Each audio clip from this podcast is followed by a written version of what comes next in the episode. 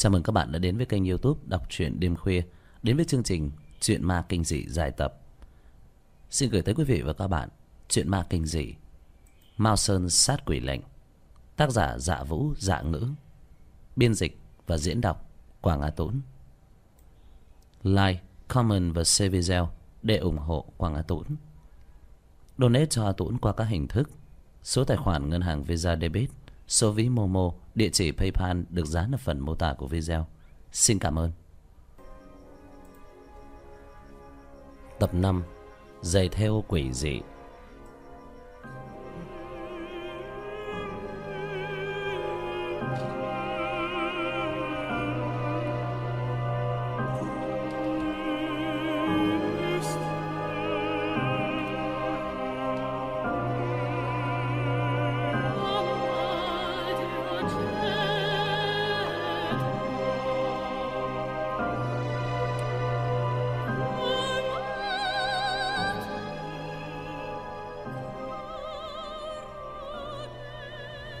Có một trạm xe ở trong thôn trấn. Có một đường rộng Ở trên núi. Xe buýt đi vậy mà qua, Cho nên muốn lên đến trấn trên Chỉ có thể bỏ ra một số tiền lớn Đi lòng vòng. Những tài xế này đều là ra giá, Làm cho tiểu thất phải nghiến răng. Ba tháng trước, Thời điểm hắn ra ngoài, Tiền xe chỉ chưa đến 50 đồng, Bây giờ đã tăng lên đến 100 Giá tiền dù có cao hơn thì cũng vẫn phải ngồi. Trấn trên ít nhất Cách cũng phải đến năm sáu chục cây số. Nếu mà đi, Có khi đem giày mài thủng mất. Sư phụ, có đi hay không? Tiểu thất ngồi ở bên trong, Hướng với tài xế, hô lên. À chờ một chút, Không phải là còn một chỗ sao? Tài xế nhìn tiểu thất ở bên cạnh nói. Sắc giới hòa thượng Ngồi ở bên trên của tiểu thất, Cầm trong tay hàng ma sử đưa ngang một cái. Hai vị trí là hắn đoạt mất. Ở bên cạnh tiểu thất còn một ghế trống. Đợi hơn một tiếng đồng hồ, không có ai tới. Tiểu thất không biết đã thúc giục tài xế không biết bao nhiêu lần. Ngược lại, giới sắc hòa thượng vẫn ngồi yên, cặp mắt nhắm lại, xem ra hắn đang tĩnh tọa. Qua độ nửa giờ, tiểu thất lại thúc giục một lần. Tài xế nhìn trái nhìn phải, vẫn không thấy có ai đến. Cuối cùng bất đắc dĩ phải cho xe chạy chở hai người tiểu thất theo đường núi đi đến trấn nhỏ. Đi ngang qua một đoạn đường bằng phẳng, tài xế nhìn thấy có người vẫy tay, vội vàng dừng xe. Ờ cô nương ờ cô muốn tới trong trấn hả? Đúng rồi, sư phụ, có thể cho ta đi một đoạn không? Một nữ tử ước chừng hai bảy, hai tám tuổi, vóc người cao gầy, tướng mạo cũng không tệ, trong tay còn xách theo một cái túi giấy. Tài xế nhìn chằm chằm nữ tử một hồi, rồi nói Ê cô nương Từ nơi này đến trong chân tiền xe cũng không có rẻ đâu. Tài xế vừa dứt lời Nữ tử móc ra một cái ví. Ở bên trong là một đống tiền giấy đỏ. Sư phụ đã đủ hay chưa? À, Đủ đủ đủ rồi. Tài xế gật đầu liên tục. Tiểu thất ở đằng sau Trợn to mắt nhỏ giọng nói. Đồ gian thương mà. Nữ tử leo lên xe Tài xế cho xe chạy. Lúc này người ngồi đầy trong xe hắn cũng mau mau dậy. Nữ tử hiếu kỳ đánh mắt nhìn tiểu thất và giới sắc hòa thượng. Một người ăn mặc tăng phục, một kẻ mặc đạo bào. Sau một tiếng rưỡi, lái xe rút cuộc vào trong thị trấn. Tiểu thất và giới sắc xuống xe, hướng chạm xe đi tới. Mua hai vé xe đến tương tây, sang tây xuyên. Hòa thượng, trở về tây xuyên, ngươi đi đâu? Xe chưa có chạy, tiểu thất nhìn giới sắc à, ta xuống núi nửa năm rồi. Ta muốn về kim sơn tự. Hòa thượng người có điện thoại không? Tiểu thất hỏi. Dưới sắc hòa thượng lấy từ trong túi ra một cái điện thoại di động. Bất quá đã hết pin. Tiểu thất nhớ dãy số của hắn. Dưới sắc so với hắn cũng không có kém. Hơn nữa quan trọng nhất là sư phụ đã nói với tiểu thất hắn cùng với dưới sắc số mệnh sẽ liên kết nhau. Độ chưa đầy mười phút đồng hồ trên xe đã ngồi đầy người. Mà lúc trước Tiểu thất ngồi cùng xe với nữ tử, Vừa vặn lại ngồi ở đúng vị trí đó. Xe lái ra khỏi bến, Bởi vì là đường bằng phẳng, Tốc độ rất nhanh. Nữ tử lấy trong túi giấy ra một tấm vải, Bọc đồ đỏ. Nàng cẩn thận từng ly từng tí Mở tấm vải ra. Một đôi giày thêu khéo léo, đẹp đẽ xuất hiện. Giày thêu cao không hơn ba tấc, Nhìn qua có vẻ niên đại đã lâu. Nữ tử nhẹ nhàng vuốt ve cái giày thêu. Khóe miệng lộ ra nụ cười. Nữ tử này tên là Lý Viện, Là một chủ tiệm chế đồ. Có một lần, nàng trên tivi nhìn thấy giày thêu của những cô gái thời cổ đại, Trong lòng vô cùng thích. Vậy là sai người khắp nơi đi dò hỏi. Sau đó có người nói với nàng, Ở hứa gia thôn sẽ có loại giày này. Vì vậy Lý Viện tới đây, Đi khắp nơi hỏi thăm. Rốt cuộc, hỏi ra một lão nhân hơn trăm tuổi. Nàng thuyết phục lão nhân bán giày cho nàng Nàng nguyện ý bỏ ra một số tiền lớn để mua. Nghe lão nhân nói, Đôi giày thêu này là của bà nội bà ấy đã cho. Qua một phen trả giá, Cuối cùng Lý Viện dùng một ngàn đồng Mua đôi giày thêu. Hòa thượng, Ngươi có cảm giác Có một chỗ khí tức nào đó không ổn? Tiểu thất nhìn xung quanh, Sau đó nhìn giới sắc hòa thượng. Ta có. Giới sắc gật đầu. Xe lái không bao lâu, Tiểu thất cảm thấy có một khu cỗ khí tức quỷ dị Như có, như không Nhưng không biết là truyền từ đâu tới. Khí tức truyền tới rất mạnh Nhưng lập tức lại biến mất Giống như là bị bao vây vậy. Này Ngươi có cảm thấy hơi thở truyền từ đâu tới? Giới sắc hòa thượng lắc đầu. Cỗ hơi thở này làm cho ta khó chịu Nhưng ta không nhận ra là từ đâu. Ở bên kia Lý viện gói lại giày thêu Đem bỏ vào trong túi Không bao lâu lại lấy ra vuốt về Tiểu thất bị cỗ hơi thở khó lý giải này Làm cho khó chịu, Cảm giác rất gần Nhưng cũng không thể nào dò xét ra được vị trí. Từ trấn đến thành phố Tây Xuyên Là hơn 100 cây số. Hai giờ đi xe Xe đã tiến vào trong nội thành. Đến bến xe, Lý Viện nhìn ra bên ngoài, Vừa định dùng tấm vải đỏ thêu gói kỹ lại Thì đột nhiên nhìn thấy mặt ngoài Của ngôi đôi giày Có một gương mặt già nua Đang nhìn mình cười cười. Lý Viện giật mình kêu to một tiếng, Giày theo bị nàng ném lên. Đúng lúc đó, Tiểu thất và giới sắc nhắm mắt đột nhiên mở trừng trừng. Giới sắc đưa bàn tay to, Vồ một cái, Trực tiếp chộp lấy giày theo Tiểu thất vội vàng nhìn xem, Thấy trên hai cái giày thêu có đôi con mắt, Hai cái giày giống nhau, Một khuôn mặt giả nua xuất hiện. Dưới sắc đôi môi khẽ mấp máy, Thấp giọng niệm kinh Phật. Tiểu thất nhìn thấy khuôn mặt xanh lè lè vặn vẹo dáng vẻ thống khổ, Lại không biết vì sao Không có âm thanh gì cả. Hành khách trên xe đều nhìn Lý Viện, Trong mắt tràn đầy nghi vấn. Sắc mặt của Lý Viện tái nhợt, Nhìn cái giày thêu ở trong tay của giới sắc. Quỷ quỷ, Trên trên giày có quỷ. Nghe âm thanh của nàng nói, Rất nhiều hành khách tò mò. Giày thêu rất bình thường, Ngoại trừ bộ dáng có chút kỳ quái, Cũng không có gì cả. Đồ thần kinh. Có hành khách nhìn Lý Viện, Thấp giọng trách mắng. Ở bên ngoài bến xe, Tiểu thất và giới sắc hòa thượng đứng thẳng, Nhìn sắc mặt tái nhợt của Lý Viện. Hai người chờ nàng. Lý Viện nhìn giày thêu trong tay của giới sắc, Trong mắt lóe lên sợ hãi. Thí chủ, Giày thêu của cô. Giới sắc đưa giày thêu tới. Ta ta không cần đâu. Lý Viện lắc đầu liên tục. Vừa rồi xuất hiện khuôn mặt già nua, Đã dọa nàng sợ chết khiếp. Làm sao mà còn dám cầm? Đại tỷ, Này, có phải là tỷ nhìn thấy một khuôn mặt lão nhân Ở trên giày thêu? Hơn nữa, nàng còn nhìn tỷ cười cười, Phải không?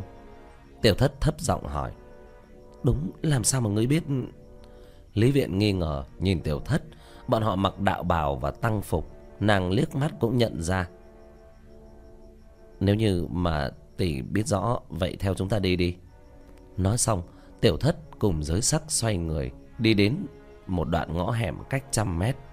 Lý viện trong mắt dãy ruộng một chút, Rồi từ từ đi theo. Ngõ hẻm mặc dù gần bến xe, Nhưng lại rất vắng người. Tiểu thất cầm giày thêu trong tay của giới sắc, trong miệng niệm chú ngữ, tay phải bấm pháp ấn. Lý viện nhìn kỹ, đột nhiên tiểu thất quát lên một chữ hiện bàn tay của hắn hất một cái, một đạo bóng người hư ảnh xuất hiện trước mắt lý viện nhìn bóng người, hét to, trốn ở sau lưng của giới sắc, sợ hãi nhìn. Bóng dáng này nhìn qua là một lão nhân độ sáu bảy chục tuổi. Bá không nói gì cả, chỉ nhìn ba người tiểu thất cười cười, nhưng không có một âm thanh nào. Tiểu thất cảm thấy mê muội, Đây là tình huống gì? Hắn nghi ngờ, nhìn giới sắc hòa thượng. Giới sắc hòa thượng vuốt vuốt cái đầu. Ta cũng không rõ đâu. Tiểu thất nhìn Lý Viện nói, Này giới theo tìm mua Nghe vậy, Lý Viện gật đầu. Tiểu thất hỏi, Còn có những vật khác không?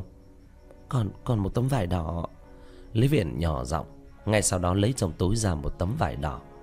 Tiểu thất cầm lấy tấm vải, Cảm giác từ trên tấm vải truyền đến một cỗ cảm giác quen thuộc, Không khỏi bật cười một tiếng. Chương 26 Hài Linh Ở trên tấm vải đỏ vẽ phù chú Chính là Mao Sơn định hồn chú. Tiểu thất cắn ngón giữa Nhỏ máu tươi lên tấm vải Bấm pháp ấn Trong miệng nhẹ giọng niệm. Đối với bóng người bên trên Xuất hiện từng đạo hồng tuyến Mà hồng tuyến phát ra Quấn chặt trên người của bà ấy. Phá! Pháp sư Xin tha mạng. Tiểu thất vừa quát to Thì quỷ ảnh lập tức kêu lên Quỳ dạp dưới đất Trong miệng xin tha Lý viện trợn mắt, Cảm giác giống như đang xem phim vậy, Nhưng ngón tay của tiểu thất lại bắn ra hoàng quang. Nàng nhìn, thật sự là rõ. Tiểu thất nhìn quỷ ảnh đang quỳ kia, liền hỏi, Ngươi là vật gì? Quỷ ảnh run rẩy, Ta là một tinh linh. Tinh linh? Tiểu thất cũng không hoài nghi, Thiên địa vạn vật đều có linh tính, Cho dù là một tảng đá, Cũng sẽ có một ngày có thể thành tinh. Huống chi là một đôi giày Do người thân chủ đã sửa theo. Vậy làm sao lại có người phong bế ngươi Ngươi đã làm chuyện thương thiên hại lý gì? Hải linh kia thân thể run rẩy, Không mở miệng.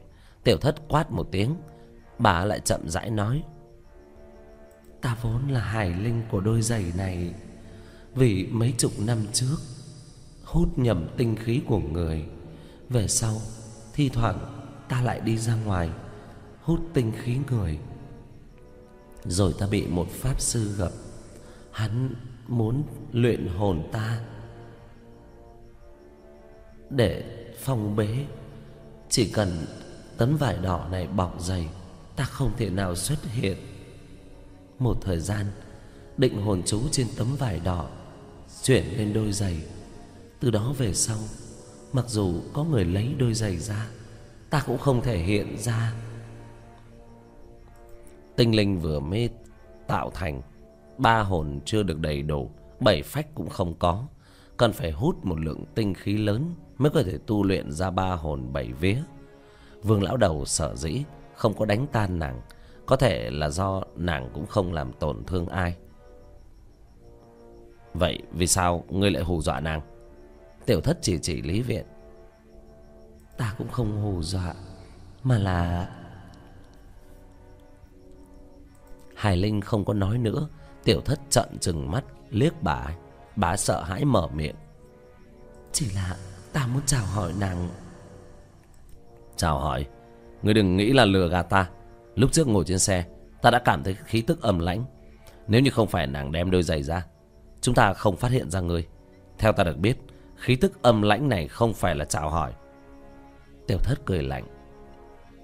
Ta, ta. Hải Linh còn muốn nói Nhưng tiểu thất khoát tay.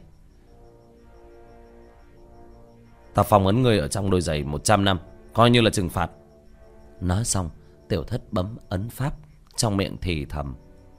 Tam giới chúng sinh phổ thiên chi linh vạn hồn tề tụ phong hồn có pháp định hồn chú đầu ngón tay của hắn bắn ra một tia hồng, đột nhiên quấn quanh hải linh, bàn tay siết chặt. Hải linh xuất hiện trong tay, toàn thân bị quấn trong mảnh hồng kia.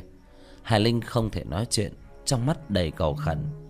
Tiểu thất cũng không để ý nữa, ngón tay búng ra, một giọt máu rơi vào trên đôi giày, lan tràn ra vô số tia máu. Trực tiếp hút thẳng hải linh vào trong, phong ấn ở trên đôi giày lần này tiểu thất phong ấn nàng trăm năm. Trăm năm ở bên trong, hải linh không thấy ánh mặt trời, trừ phi có người mở ra định hồn chú cho nàng. Trả giày lại cho cô đây. Tiểu thất đưa giày lại cho lý viện. Các người các người lý viện khiếp sợ, chỉ chỉ tiểu thất và giới sắc hòa thượng. Tiểu thất khẽ mỉm cười. Giới sắc hòa thượng hành một cái phật lễ. Lý Viện ánh mắt lúc này mới nhìn lại đôi giày. Vậy giày này... Cô đừng sợ hãi. Hải Linh đã bị ta phong ấn trăm năm. Trăm năm ở bên trong. Cho dù là như bà ấy cũng không thể nào ra được. Nghe được tiểu thất nói, Lý Viện cũng gật đầu, cầm lấy tấm vải đỏ, bọc lại giày theo. Ra ngoài ngõ hẻm, tiểu thất lấy trong túi sách ra một ngàn đồng, đưa cho giới sắc, sau đó lên taxi tới Đại học Tây Xuyên. Này tiểu huynh đệ, các người đi đi đi chụp ảnh để diễn là... Tài xế nhìn là một nam tử độ 30 tuổi, nhìn tiểu thất mặc đạo bào, liền thuận miệng hỏi. Không phải. Tiểu thất lắc đầu một cái. Một phút, người đàn ông trung niên lại hỏi. Ê, tiểu huynh đệ là người tu đạo à? Đại ca, người tin tưởng thế giới này có quỷ không? Tiểu thất không trả lời, ngược lại hỏi thẳng một vấn đề. Nghe vậy tài xế cười khổ. Ê, thật ra tôi cũng không tin là trên thế giới này có quỷ. Bất quá, à, lúc tiết trung nguyên, tôi nửa đêm về nhà, thuận đường chở một hành khách. Về đến nhà phát hiện ê, hắn chính là đưa tiền cho ta là tiền chôn theo người chết. Ờ, tiết trung nguyên có danh hiệu là quỷ tiết, quỷ môn mở ra. Nếu không có chuyện gì quan trọng thì vẫn hạn chế ở ngoài đường, tránh bị chúng ta đó. Đến cửa của Đại học Tây Xuyên, tiểu thất một thân mặc đạo bào, rất phong cách. Học sinh đi ra vào không khỏi liếc nhìn hắn. Hắn đứng ở cổng trường, an ninh không cho hắn đi vào. Tiểu thất móc thẻ học sinh, an ninh vẫn còn không cho. Không thể làm gì khác là ngồi xổm ở cổng trường vận khí một chút, xem có thể gặp người quen hay không. Thật ra thì tiểu thất ở trường học cũng chỉ quen có mấy người. Đại học Tây Xuyên phải có đến 7-8 ngàn người, muốn gặp cũng không dễ, cho nên vô cùng là lộp bộp. Tiểu thất ngồi hơn 2 canh giờ, rồi thành đến 5 canh giờ. Ê, chẳng lẽ không thấy lạnh sao? Bây giờ đã là tháng 12, đã vào mùa đông. Nhưng tiểu thất phát hiện những nữ sinh trường học vẫn là mặc quần váy ngắn. Tiểu thất ngồi hơn 2 giờ, xem như là nhìn no mắt. Nhìn thấy một thân ảnh quen thuộc, thoáng vọt ra ngoài. Lập tức làm cho an ninh giật nảy mình. Tiểu thất đến bên cạnh người kia gọi lớn. Lý Tinh! Tiểu, tiểu thất... Lý Tinh nhìn khuôn mặt quen thuộc trước mặt, hiện lên kích động. Người, người khỏe rồi sao? Ừ. Tiểu thất gật đầu. Lý Tinh, à, hắn là ai vậy? Ở bên cạnh của Lý Tinh có một cô gái dáng dấp không tệ, kỳ quái nhìn tiểu thất. Nàng là bạn gái Chu Linh. Ba tháng trôi qua, ánh mắt của nàng vẫn có linh khí chưa đủ. Hắn là người ta nói đó, là Vương Tiểu Thất, ân nhân cứu mạng của ngươi đó. Lý Tinh chỉ chỉ với Chu Linh giới thiệu. Chu Linh che miệng ấp ống. Lý Tinh, không phải là cô đã nói hắn... Ê, cô nói thế nào? Tiểu thất không có hảo ý nhìn Lý Tinh. Lý Tinh lúng túng một tiếng, nhỏ giọng. Ba tháng không gặp ngươi, ta nghĩ là người đã chết. Còn mẹ nó, như vậy có phải là vô tâm quá không? Không lẽ sau khi sợ đến lúc chết xuống địa ngục phải chịu khẩu nghiệp à? Nghe vậy, tiểu thất chỉ mũi Lý Tinh mắng. Vậy mà nàng lại nguyền rủa hắn chết, quả thực là không thể tha thứ. Thôi, đừng nóng mà. Lý Tinh vội vàng chấn an kích động. Ta mời ngươi ăn một bữa cơm, coi như là bồi tội. Dừng lại đủ chưa? Lý Tinh nghe xong, vẻ mặt như đưa đám. Tiểu thất, ngươi không ở đây ba tháng. Đại hắc ăn thịt là ta bỏ ra không ít tiền đâu. Mỗi bữa nó ăn còn tốn hơn ta đó. Đại hắc vẫn ở nhà trọ sao? Lý Tinh gật đầu, tiểu thất cười cười. ỉ ta còn tưởng rằng là cô vứt nó đi chứ. Ta làm sao dám. Mỗi một lần đi tới, nó nhè răng trợn mắt. Ta ngủ cũng phải đề phòng nó. Lý Tình bất đắc dĩ nói. Ngoại trừ mua thịt, trở về nhà phòng trọ ký túc. Nếu không, Lý Tình không thể nào đến gần đại hắc ba bước. Ê, mà mau dẫn dẫn tôi đi ăn cơm đi. Tôi vừa về còn chưa ăn uống gì đâu. Tiểu thất vỗ vỗ cái bụng. Vậy đến thanh thanh quán, nơi đó đồ ăn ngon, mỗi ngày đều rất đông. Chúng ta mau đi, nếu không sẽ không có chỗ đâu. Chu Linh nói, thanh thanh quán là cách đại học Tây Xuyên mấy trăm mét, bởi vì thức ăn rất ngon, mỗi ngày đều hấp dẫn không ít người của đại học Tây Xuyên đến, làm ăn rất tốt. Chu Linh nói không sai, bọn tiểu thất đi đến thanh thành quán ở bên trong đã ngồi không ít người. Tiểu thất đi đến cửa đột nhiên dừng lại bấm pháp ấn giọng thì thầm ta cảm giác có âm khí. Tiểu thất mau đi vào. Lý tinh hô lên ba người chọn một góc.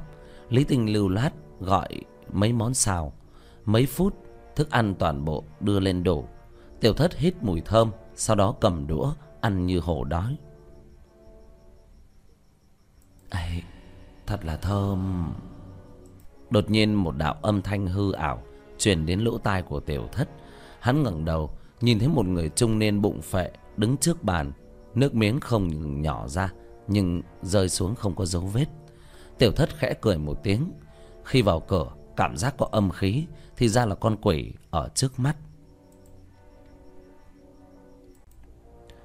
Chương hai mươi bảy, người chết no. Con quỷ mập mạp đưa tay ra. Tiểu thất, còn có cả lý tịch hai người lung lay. Sau đó nó cười một tiếng, tay vươn vào trong khay thức ăn.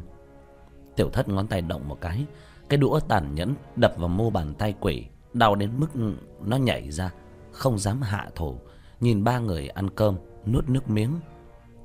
Tiểu thất cầm lên một miếng thịt ba chỉ trước mắt con quỷ vẫy vẫy sau đó ăn vào con quỷ hung tợn nhìn tiểu thất đột nhiên cười một tiếng sao hung thần ác sát trợn mắt nhìn ta muốn ăn thịt ta sao Ngươi, ngươi làm sao có thể nhìn thấy ta? Con quỷ mập, mặt đầy khó tin, tay chỉ tiểu thất, nửa ngày mới nói được một câu. Tiểu thất, ngươi lại nói chuyện với ai vậy? Lý Tinh không hiểu, liền hỏi tiểu thất. Tiểu thất cười hăng hắc, chỉ chỉ con quỷ mập bên cạnh bàn. Là hắn đó. Ngươi đùa cái gì vậy? Ở đây làm gì có ai? Chu Linh giống như là nhìn một người bị bệnh thần kinh vậy. Tiểu thất cười một tiếng, Nhìn con quỷ mập, Sau đó chỉ chỉ Lý Tinh nói, Đi thổi hơi đi Lý Tinh đột nhiên cảm giác Ở sau cổ chợt lạnh Cảm giác này nó giống như là có người đặt một cái quạt gió cực lạnh Đằng sau gáy của mình vậy, Đến dùng cả mình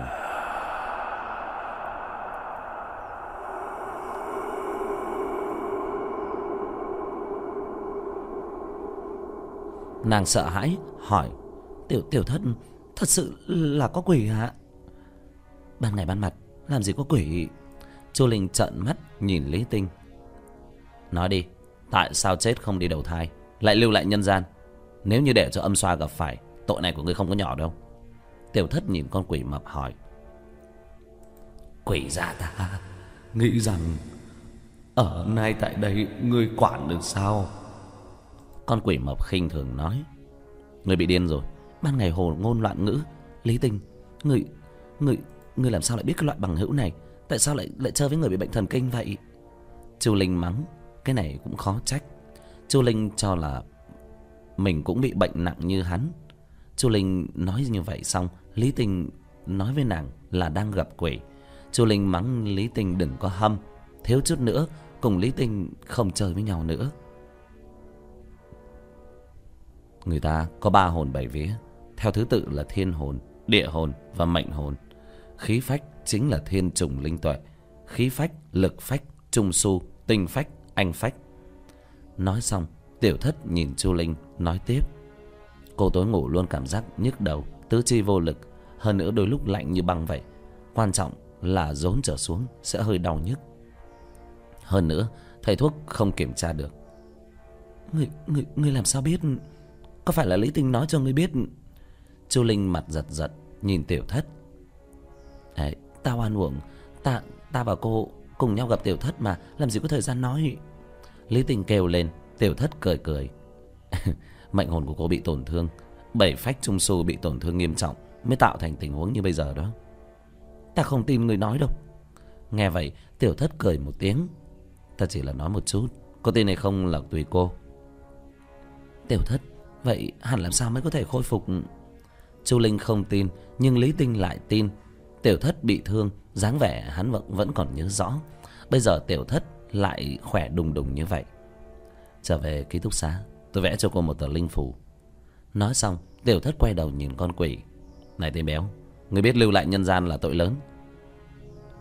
Đại sư, thật tình ta muốn sớm đi đầu thai, nhưng chủ quán cơm này, Mẹ hắn lấy từ đâu ra một cái pháp khí? Ta căn bản là không ra ngoài được.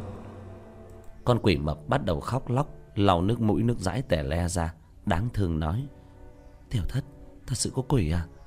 Có thể có thể cho ta nhìn một chút. Lý Tinh vừa sợ hãi, vừa hiếu kỳ nói. Có thật muốn nhìn không? Lý Tinh gật đầu, Tiểu thất bấm pháp ấn, Ngón tay quẹt qua cặp mắt của Lý Tinh, Phút chốc nói. Được rồi đó. Cái này người Người không phải là tên Tên mập tháng trước Ăn no đến chết sao? Người, người sao lại ở đây? Lý Tinh vừa nhìn thấy Sắc mặt tái nhợt lắp bắp Tay chỉ thẳng vào con quỷ mập. Cái gì?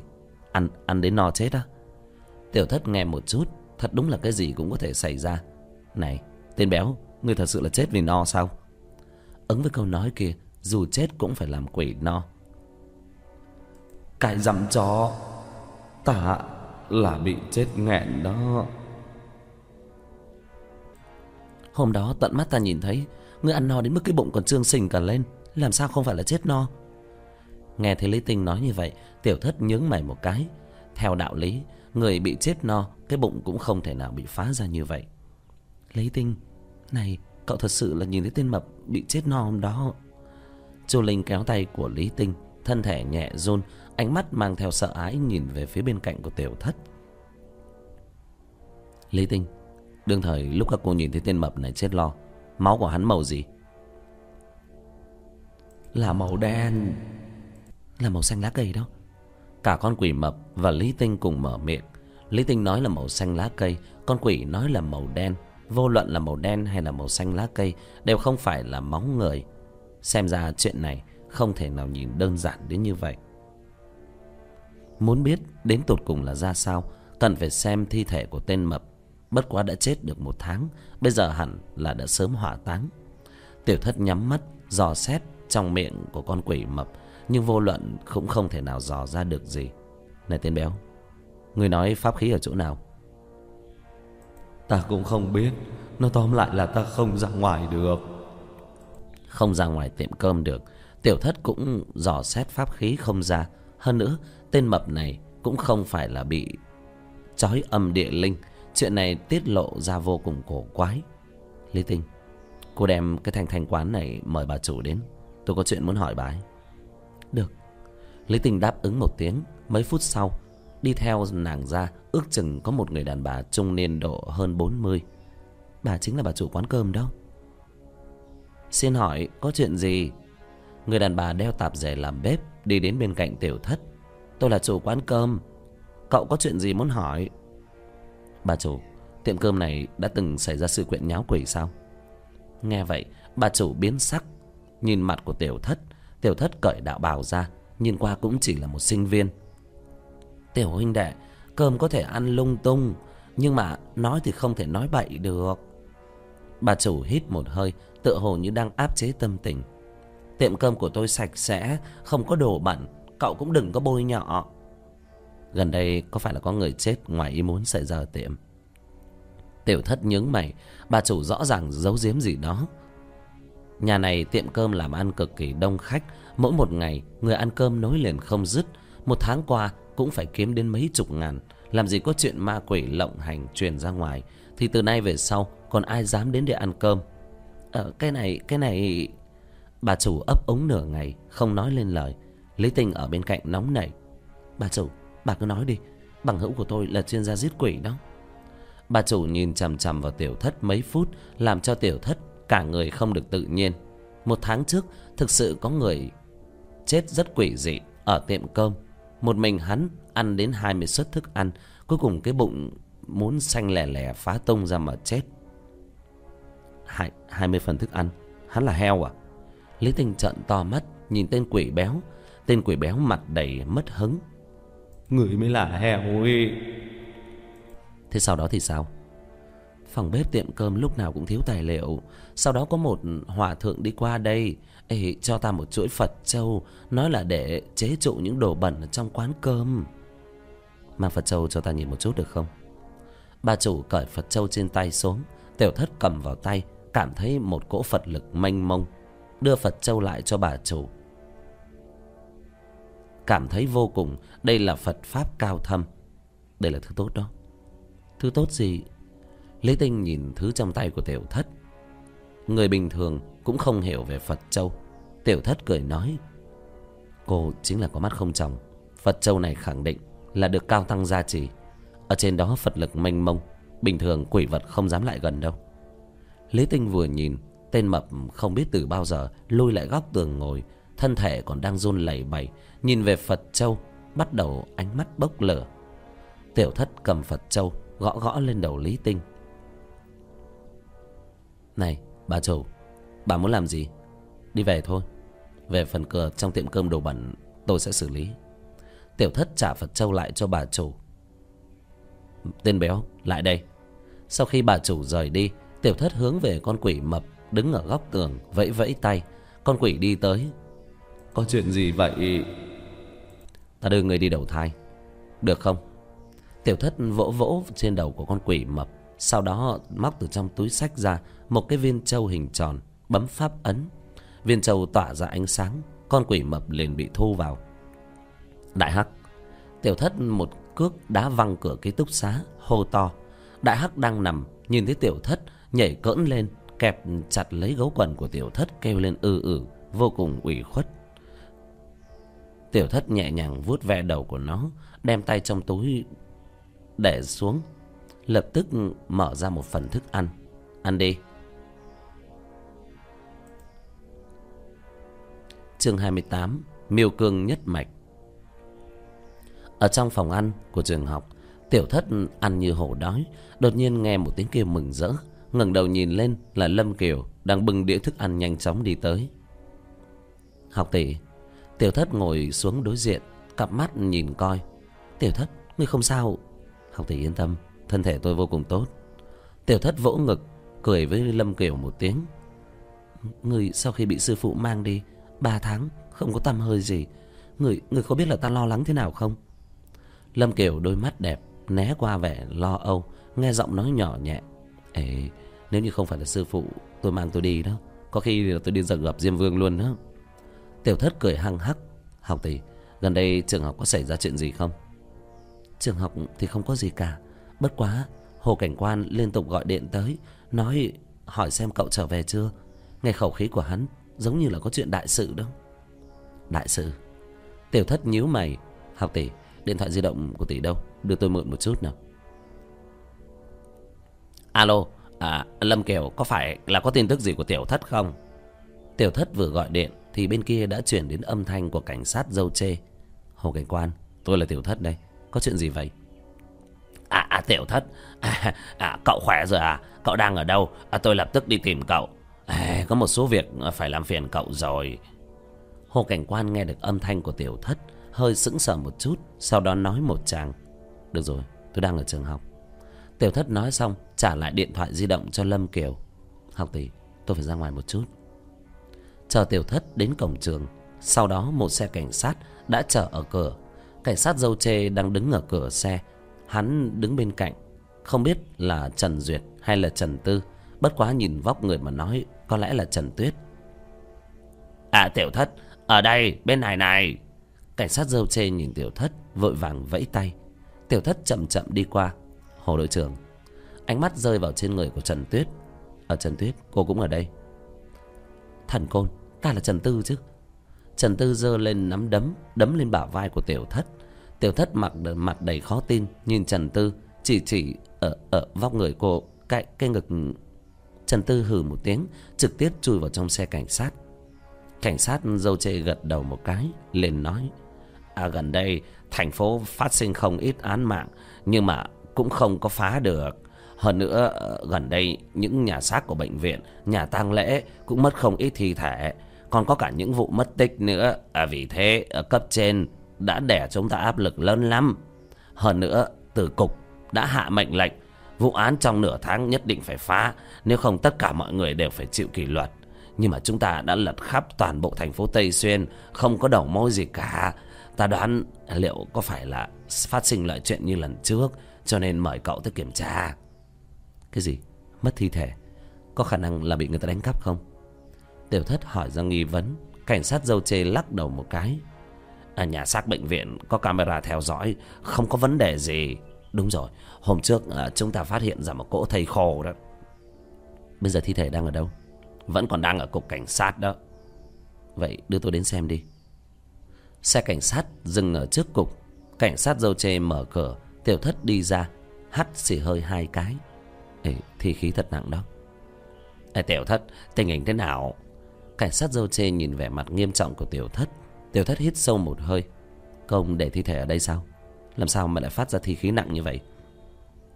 Thi khí. Cảnh sát dâu chê vẻ mặt vô cùng hoài nghi nhìn bộ dáng kia.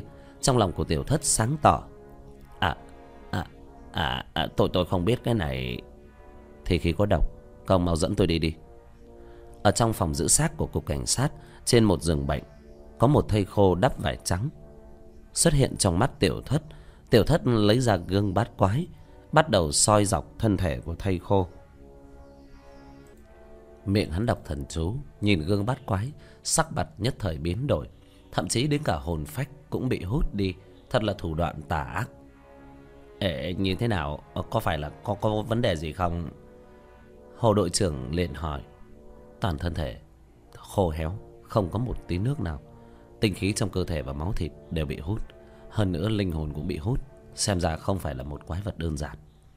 À vậy vậy à cậu biết là vật gì?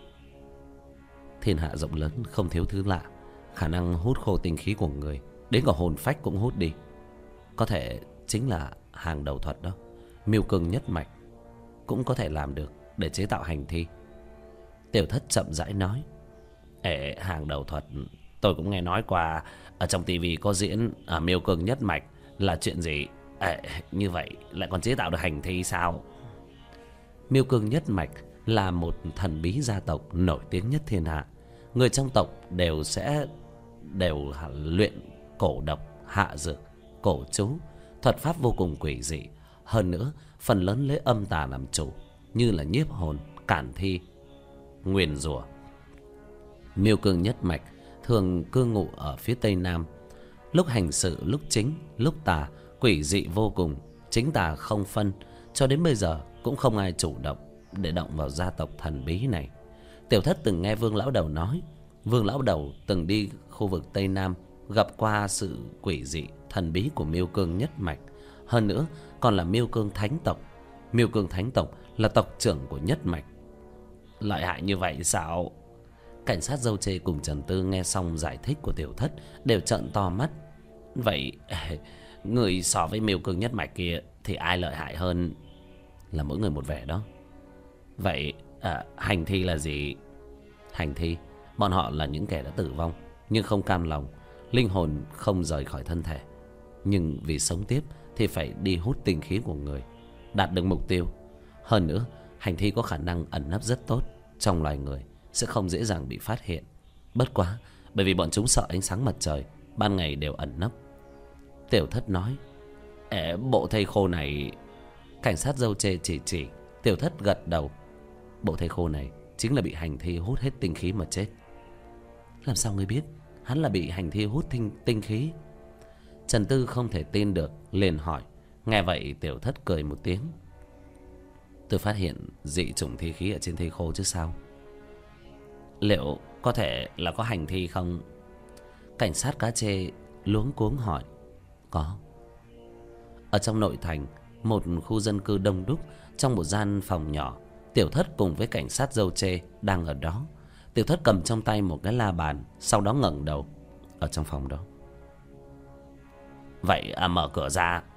Cảnh sát dâu chê chỉ chỉ hai cảnh sát viên. Hai cảnh sát động tác cực kỳ nhanh gọn chưa đầy một phút đã cậy được cửa ra cửa bị cậy trong nháy mắt, một cỗ thi khí đập vào mặt. Các người, chặn đường đi. Hồ cảnh quan cùng tôi đi vào. Vũ khí thông thường đối phó với nó không gây tổn thương mấy đâu. Nói xong, tiểu thất cẩn thận đi vào trong phòng. Nhà tối om om, không có một chút ánh sáng mặt trời. Cửa sổ đều bị chặn lại. Các người là ai? Đột nhiên một giọng nói vang lên bên tai tiểu thất ngẩng đầu nhìn chỉ thấy một người bị vải quấn một cái bóng in lên đang đứng đối diện với bọn họ mấy bước. À cảnh sát đấy đừng có động đậy. Cảnh sát dâu chê dùng súng chỉ về phía bóng người nhìn tiểu thất. À, Con nên bắn hay không? Hành thi kia nở một nụ cười Âm thanh làm cho mọi người lông tóc dựng đứng. Tiểu thất một bước tiến tới quát lên. Nghiệt xúc. Như vậy là muốn đi ra ngoài hút hết tinh khí người sao? Nói xong, Chiếu cái gương bắt quái Về phía cửa sổ. Hành thi vội vàng dùng tay che lại. Bỏ gương ra. Bỏ gương ra. Hành thi gầm lên giận dữ. Miếng vải đen phủ ở trên người rơi xuống. Mặt mũi kinh khủng, Dọa cho vị cảnh sát dâu chê nọ giật mình. Vội vàng hướng về phía hành thi Mà lên đạn bắn liên tục. Đạn xuyên qua thân thể, Vết thương nhanh chóng liền lại. Tiểu thất nghiêng đầu nhìn cảnh sát dâu chê. Ông lùi về phía sau một chút, Ngăn không cho hắn chạy. Hai ngón tay kẹp một lá bùa, Trong miệng niệm thần chú. Lòng bàn chân dẫm một cái, Thân thể nhảy lên cao. Bàn tay vung lên, Phù quang lóe ra, Hành thi hét thảm lên. Là đạo thuật! Sắc mặt của hành thi đại biến, Vội vàng chạy đến bên cửa sổ, Muốn nhảy qua cửa sổ bỏ trốn. Thân thể của tiểu thất uyển chuyển, Ngăn đường đi của hắn, Cánh tay run lên. Kinh chập cầm trong tay. Hành thi vội vàng lui về phía sau, Trong miệng đau khổ cầu xin. Xin bỏ qua cho ta. Ta Ta chỉ là ăn tinh khí lặt vặt Chỉ là để duy trì sự sống. Chương 29 Thi thể lại biến mất. Sống tiếp sao Nghiệt xúc. Người vốn đã chết, Lại còn lưu lại dương gian không chịu rời đi. Không chỉ có như vậy, Lại còn thương tổn tính mạng của người. Hôm nay không thể để ngươi sống. Tiểu thất quát lên.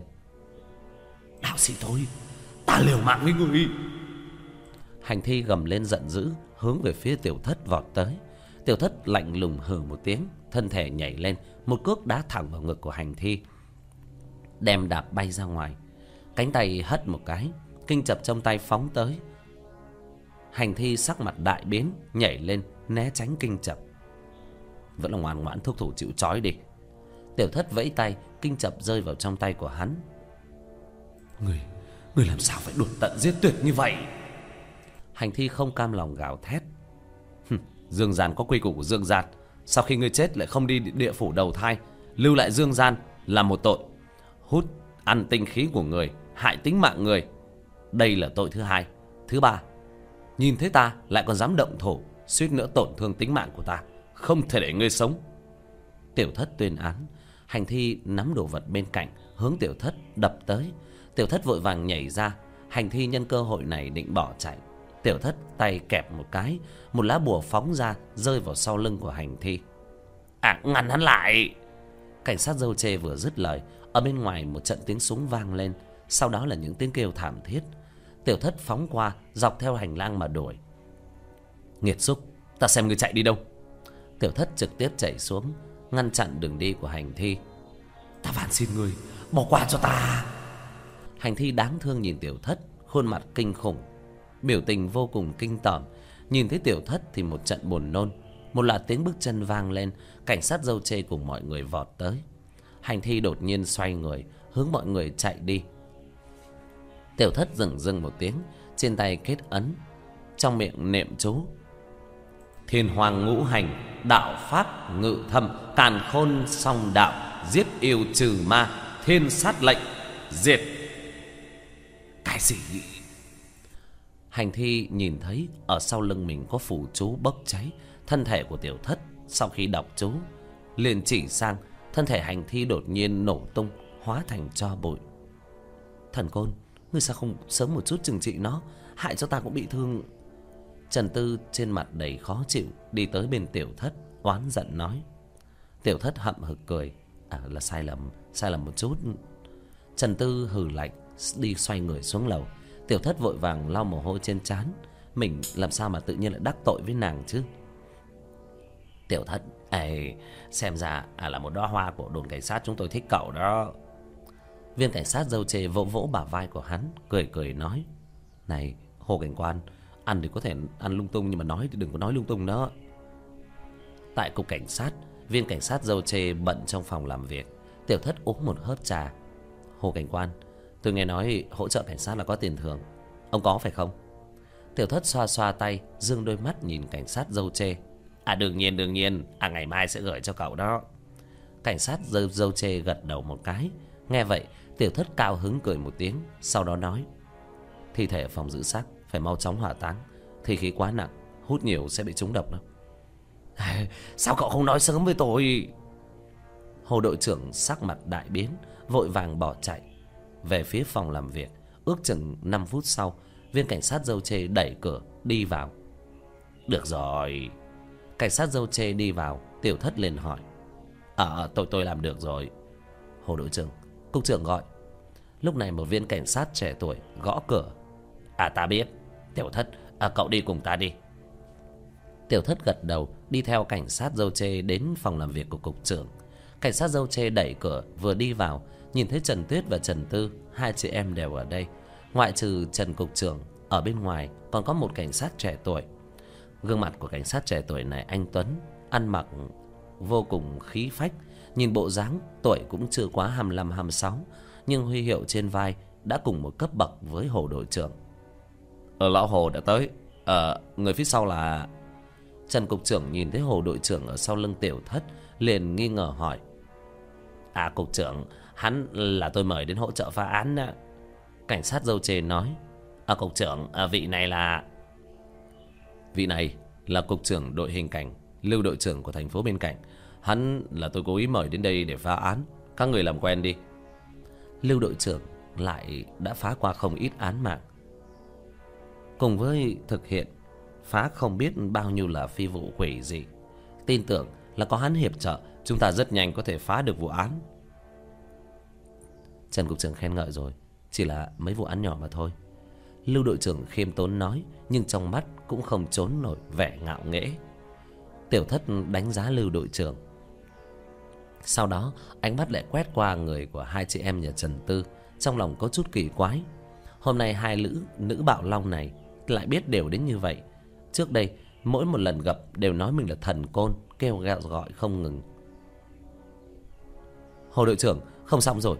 Ở bệnh viện đã nói nhà xác của bọn họ lại bị mất ba bộ thi thể. Một cảnh sát đột nhiên chạy vào hớt hải báo. Cái gì nữa vậy? Cả cảnh sát dâu chê và trần cục trưởng sắc mặt đại biến. Cảnh sát dâu chê vội vàng nói. Ai phân phó sẵn sàng chuẩn bị, lập tức đi ra tiểu thất, cậu đi cùng tôi. Viên cảnh sát dâu chê nói. Chúng ta cũng đi. Chị em trần tuyết, hai người cùng kêu lên.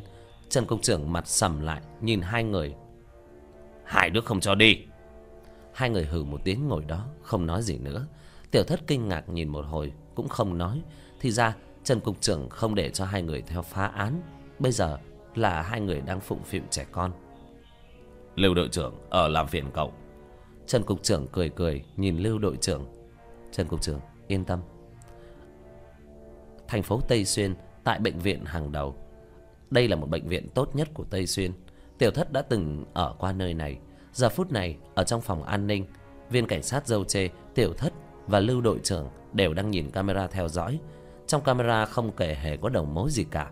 Đột nhiên có một người áo choàng trắng đi vào, hướng viên cảnh sát dâu chê nói, hồ đội trưởng hai người bọn họ à, là an ninh trông chừng nhà xác đấy ạ. Được rồi hai người các người có thấy gì kỳ lạ hay không? Có ai khả nghi đi loanh quanh khu vực nhà xác không? Dạ không có. Hai bảo vệ cùng nhau lắc đầu. Một người an ninh nói lúc nhà xác ờ, chuyển ra tiếng vang ờ, chúng tôi đi vào kiểm tra thì không có gì cả. Ngay khi chúng tôi lúc đi ra thì có một bóng đen xẹt qua chúng tôi bị đánh cho bất tỉnh. Hồ đội trưởng cau mày lúc trước thi thể mất tích, còn chưa tìm được, bây giờ lại có ba bộ thi thể mất tiếp. Hơn nữa, trên camera cũng không có bất kỳ gì kỳ quái. Qua điều tra theo dõi, chủ yếu là vẫn muốn biết ai là kẻ đi vào trộm thi thể. Tiểu thất à cậu thấy thế nào? Hồ đội trưởng vuốt vuốt cặp râu dê. Tiểu thất nhíu mày, chuyện này thật sự là quỷ dị, liền đáp. Đi nhà xác xem một chút. Ở nhà xác còn có năm bộ thi thể tiểu thất tiến vào, sau đó miệng niệm chú. Đây chính là trấn an vong linh. Phút chốc, người mới ở nhà xác lục soát. Tất cả bình thường, không có bất kỳ phát hiện nào cả. Tiểu thất cũng không bỏ qua bất kỳ dấu vết nào. Kiểm tra cẩn thận một chút, bất kỳ món đồ gì, tiểu thất đều kiểm tra, sau đó chỉ chỉ vào một cái tủ. Đây là vật gì vậy? À đây đây là tủ bình thường, Dùng để một ít vải trắng thôi. Thầy thuốc mặc áo blue trắng nói, Tủ này rất to, Có người thanh niên cao ước chừng Rộng một mét, Ngồi ở dưới đất cũng không thấy có khe hở. Chính là điểm này Làm cho tiểu thất vô cùng nghi vấn. Vô luận mặt đất trơn nhẵn như thế nào, Tủ đồ vật để lên trên Nhất định sẽ có khe hở. Có vấn đề gì à? Cảnh sát dâu chê hỏi. Tiểu thất gật đầu đáp. Ông đem tủ nhấc lên. Viên cảnh sát dâu chê Bảo hai viên cảnh sát rời tủ ra. Hai người khuôn mặt nghiến răng đỏ bừng bừng. Nhưng cái tủ vẫn không hề nhúc nhích. Sau đó lại thêm hai người nữa Mới tốn sức rời được cái tủ ra. Sau khi rời tủ Một cái hang lớn xuất hiện Ở trước mặt mọi người. Tiểu thất nhìn hồ đội trưởng. Thi thể là trộm qua đường này ra. À, Tiểu vương, tiểu lưu Hai người đi theo ta xuống. Xem cái đường này dẫn đi đâu? Hồ đội trưởng chỉ chỉ trong hộc tủ. Sau đó nhìn thấy Lưu đội trưởng liền bảo à, Lưu đội trưởng à, Cậu cũng nên đi cùng chứ? Được chúng ta cùng đi. Cảnh sát dâu chê khẽ gật đầu Dẫn đầu tiến vào trong hang. Hai người mở đèn pin của điện thoại di động. Sau đó tất cả mọi người cùng đi vào. Tiểu thất cũng nhảy vào. Chương 30 Phối âm hôn. Lối đi rất hẹp Chỉ có thể một người đi. Hơn nữa, còn là phải lom khom mới có thể đi lại. Cũng không biết là kẻ trộm xác Làm sao mà đem thi thể đi được. Nói rất dài, rất hẹp, Tiểu thất ước chừng đi nửa giờ Mới thấy ánh sáng. Mấy người đều là miệng há to, Hít không khí. Trên mặt đất lại làm cho bọn họ nhìn, nhịn gần chết. Thi thể bị trộm là hai cỗ nữ thi, Một cỗ nam thi. Nữ thi tuổi tác cũng không lớn. Lúc trước ở bệnh viện Tiểu thất đã đọc qua ghi chép, Cũng chưa quá 30 tuổi. Thi thể nam thì lớn hơn một chút, Đã năm mươi mấy tuổi. Hồ Cảnh Quan, Nơi này là chỗ nào đây? Tiểu thất quét ngang một vòng, Hoàn cảnh xung quanh cực kỳ xa lạ. À đây là đây là một vùng đất trống ở bên cạnh bệnh viện. Xem ra là kẻ trộm xác Đã có tính toán Đào một cái địa đạo dài như vậy. À để trộm thi thể Đúng là vất vả đó. Viên cảnh sát dâu chê cười cười Trong mắt lại toát ra lãnh ý. Lưu đội trưởng à, Bây giờ chúng ta phải làm gì đây? Viên cảnh sát nhìn Lưu đội trưởng hỏi. Người này là Trần Cục trưởng mời tới Tự nhiên là không thể thở ơ với người ta được. Lưu đội trưởng sửa sốc sốc lại cổ áo. Kẻ trộm xác Nhọc lòng trộm thi thể Nhất định là có thể không để cho ai biết bí mật. Trong tài liệu nói Hai cỗ thi thể nữ Tuổi tác đều không quá lớn. Rất có thể là để bán, Sau đó phối âm hôn. Theo như ta đề nghị, Là đi đến Sơn Thôn là được. Tiểu thất nhìn cảnh sát dâu chê, Đưa ánh mắt gật đầu. Trước mắt, Lưu đội trưởng lại biết đến phối âm hôn, Xem ra cũng không phải là nhân vật đơn giản. Nếu không được, Thì Trần Cục trưởng cũng sẽ không đến tận thành phố lân cận Mà mời hỗ trợ phá án. Có rất nhiều chỗ, Người trẻ, chết yểu, Sẽ bám dài như đỉa đói.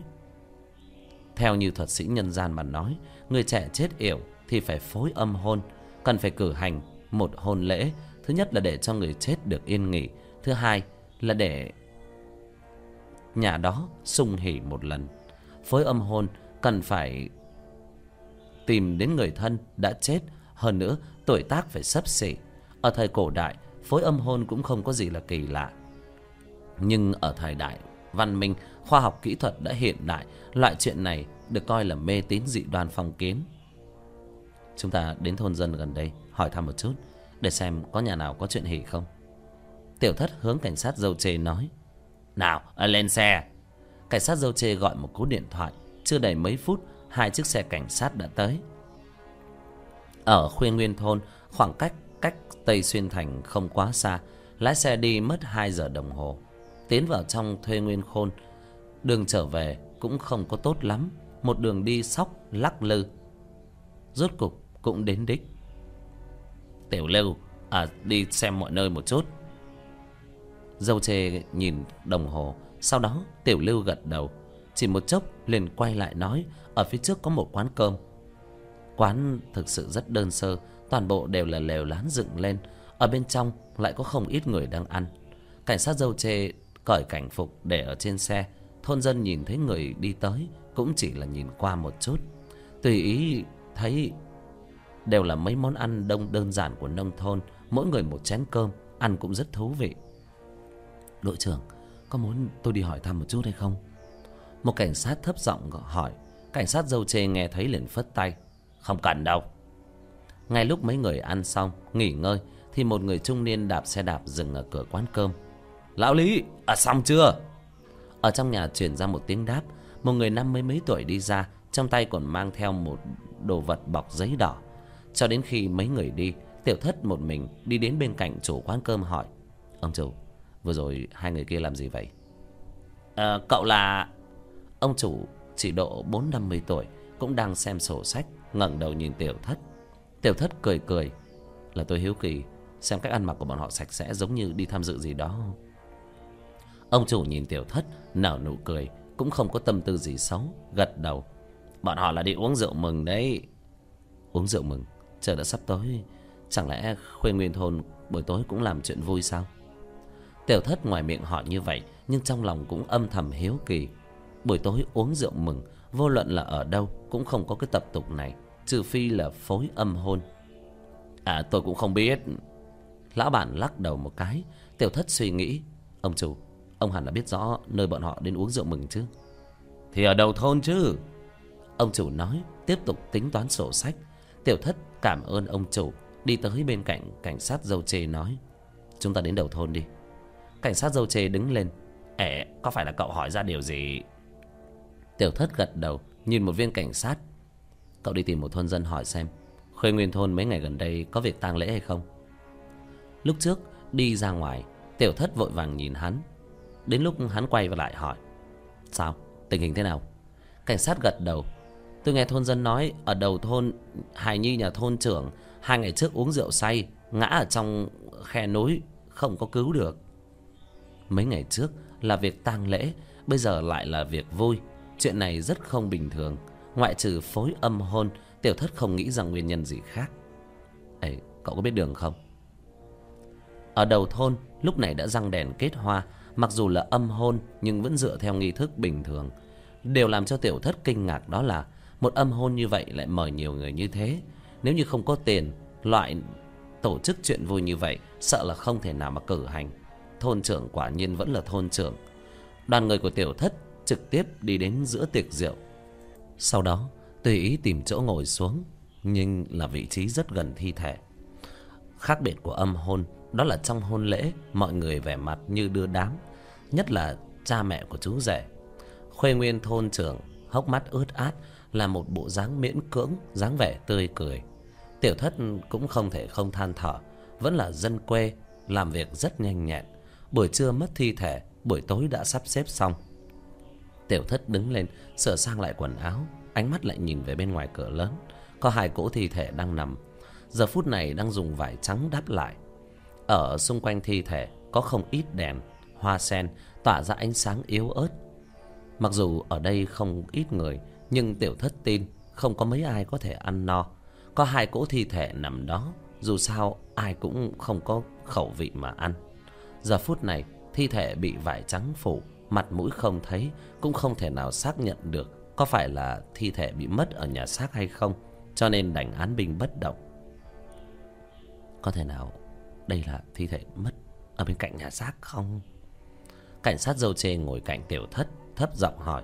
Tiểu thất lắc đầu. Thi thể bị phủ vải trắng, không có biện pháp nào, nhìn rõ mặt mũi. Chỉ có chờ đến lúc bọn họ đưa thi thể dọn vào trong phòng mới xem. Không bao lâu mở tiệc. Mọi người trong nhóm của tiểu thất ở quán cơm đã ăn no, chỉ gắp mấy miếng thức ăn, nếm thử mùi vị. Mặc dù đây là mùa đông, thi thể cũng vẫn có bị thối giữa tiểu thất hít mũi một cái, lại đứng lên, ánh mắt nhìn về phía thi thể. Ngón tay cho vào trong túi, lấy ra một lá bùa, miệng niệm chú ngữ sắc. Một trận gió bên cạnh thi thể nổi lên.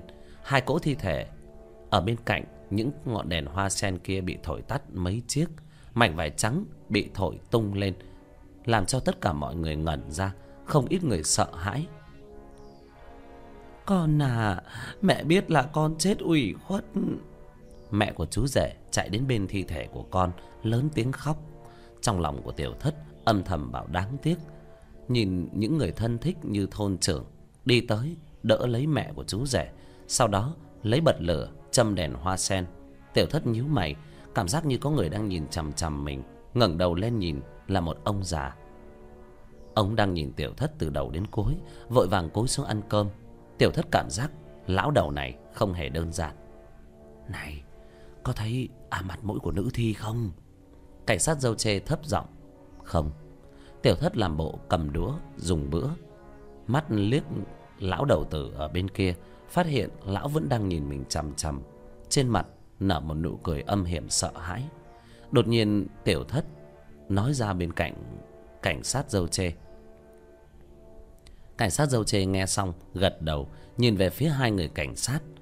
Còn không chờ cảnh sát dâu chê nói lúc trước, lão đầu vẫn đang nhìn chằm chằm tiểu thất đột nhiên đứng lên, tay chỉ tiểu thất mới hét lớn. Bọn họ muốn cướp thì! Quả nhiên, hàng loạt ánh mắt đầy lửa giận nhìn chằm chằm về phía tiểu thất. Lẫn trong đám đó, lão đầu kia từ từ lẩn ra. Ánh mắt đầy lửa giận nhìn tiểu thất rồi nở một nụ cười âm lãnh. Trong lòng tiểu thất cũng nổi lửa giận, lại bị lão đầu kia bày trò chơi một vố.